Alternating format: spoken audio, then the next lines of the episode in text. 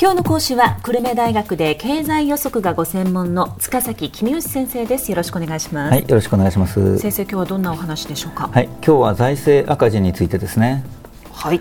えー、日本の財政はまあ皆さんご存知のように大幅な赤字ですと。で国の一般会計予算を見ると歳入が96兆円のうち41兆円が公債金収入、まあ、つまり借金ですね、えー、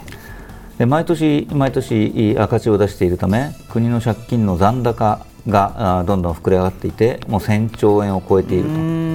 で1000兆円というとですね日本人の大人の人数が大体1億人いますから大人1人当たり1000万円の借金ということになるわけですね。これはちょっと大きな金額ですね。そうですね。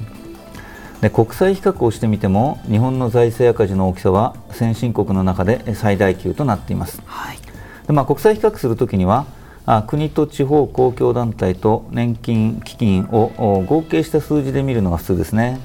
からもう一つはあ国際比較をするときには赤字の大きさを各国の GDP、まあ、国内総生産で割った値で比べるのが普通ですね、うん、で経済規模が大きい国と小さい国ではまあ、財政赤字の金額が同じでも持つ意味は全然異なるので、えー、比率でないと比べられないということですね。え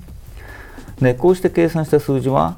単年度の財政赤字の金額で見ても借金の残高で見ても G7、まあ、先進7カ国の中で日本が圧倒的に悪い数字になってます。はい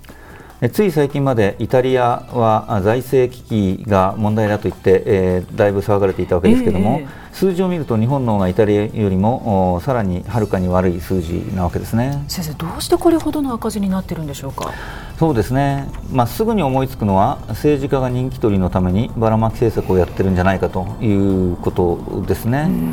まあ、一昔前であれば代議士先生というのは地元に道路や橋を作ることに大変ご熱心でしたし、えー、まあ、最近では高齢者の票を気にして年金関係の改革がなかなか進まないというようなことが言われてますね。はい。でそもそも消費税率の引き上げが十数年間行われてこなかったことを考えても、まあ、政治家があ消費税上げると次の選挙で落ちるんじゃないかと思って上げなかったんじゃないかということもありますね。そういうことなんですね、えー、ただですねそれが主な原因だと考えるべきではないと思ってます。そうですか、えー、もし仮に政治家が全くそういう人気取りとかを考えなかったとしても財政赤字は簡単にはなくならないわけですね。はい、で歳出の7割は国債費と社会保障関係費と地方交付税交付金です。で国債費というのは過去の借金の利払いと返済ですからこれ削るわけにいきませんよね。そうですね社会保障関係費も高齢者の生活がかかってますからそう簡単に削るわけにいかないですよね。はい、でむしろ高齢者が増えるに従って歳出は自動的に増えていってしまうわけです。ええ、で地方交付税交付金も税収の少ない地方公共団体に配るものですからあ簡単には削れませんよね。いろいろ削れませんね、えー、そうすると残り3割の歳出について、えーまあ、いかに一生懸命削っても限度ありますよね、はい、仮に2割削ったとして全体の6%減るだけですよね。うんところが歳入全体の4割以上が借金なわけですからあこれでは全然足りないと。まあ、そもそも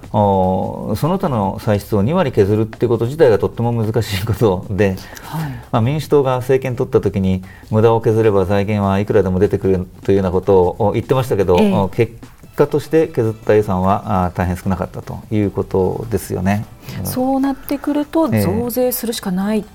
っていう方向になるんです、ね、そうですね、計算上はあ財政赤字をなくすためには、まあ、税金を2倍近くに増やさなきゃいけないっていうようなあ計算もあるわけですけども、えー、まあ、本当にそんなことしたら大不況が来て国中に失業者が溢れてしまうので、えー、そんな簡単なことではないですよね。うん、消費税率を3%引き上げるだけでもそんなことしたら景気が悪くなって失業が増えちゃうじゃないかという反対意見がたくさんあったわけですし、はいまあ、そうならないために景気対策を取る必要があったわけですね。今後、この財政赤字っていうのはどうなっていくんでしょうか？えあのちょっと初めにですねプライマリーバランスという言葉について、えー、ご説明したいと思います、はい、まあ、日本語に訳すと基礎的財政収支というものなんですけども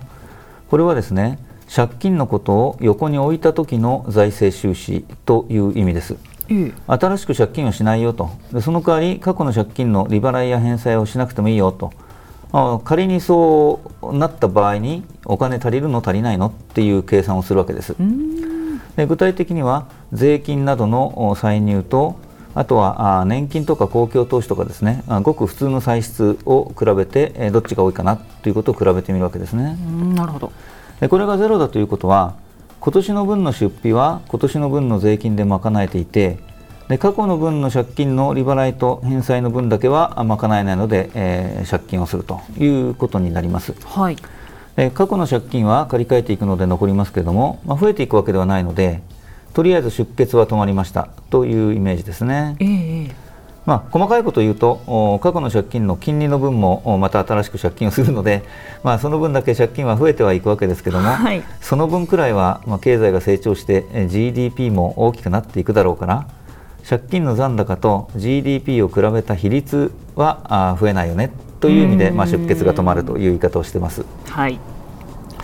でこのプライマリーバランスが今どうなっているかというと今年度予算でマイナス18兆円ですね。でリーマンショック後の2009年度にはマイナス38兆円だったわけですから、まあ、それと比べればあ改善していると言えないことはないですが、えー、大幅な赤字であることは間違いないですね。赤字ですね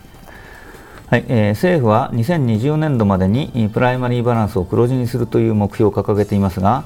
来年秋に増税をすることを前提としてしかもかなり楽観的な経済成長率などを前提として計算してもさらなる増税をしない限り達成は困難だと言われています。で、はい、えー、問題は今後何回も増税して景気が腰折れしてしまわないかということですね、うん、まあ、よほど経済がうまく回らない限り黒字化の目標を達成することは難しいでしょう。それでは先生今日のまとめをお願いします。はい。日本の財政は大幅な赤字です。歳出の半分弱は借金で賄われています。毎年の赤字で借金が膨らんでいて国の借金は1000兆円を超えています社会保障関係費など簡単には削れない歳出が多いので財政赤字を減らすのは大変なことなんです。今日の講師は久留米大学で経済予測がご専門の塚崎公義先生でした。ありがとうございました。はいありがとうございました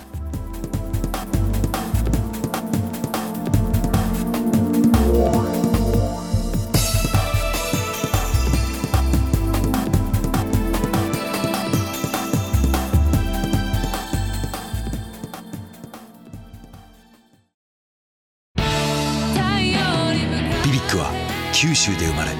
九州の人たちに光を届けています。九州のお客様が光り輝くように。それが QTnet の変わらない思いです。キラキラつながる QTnet。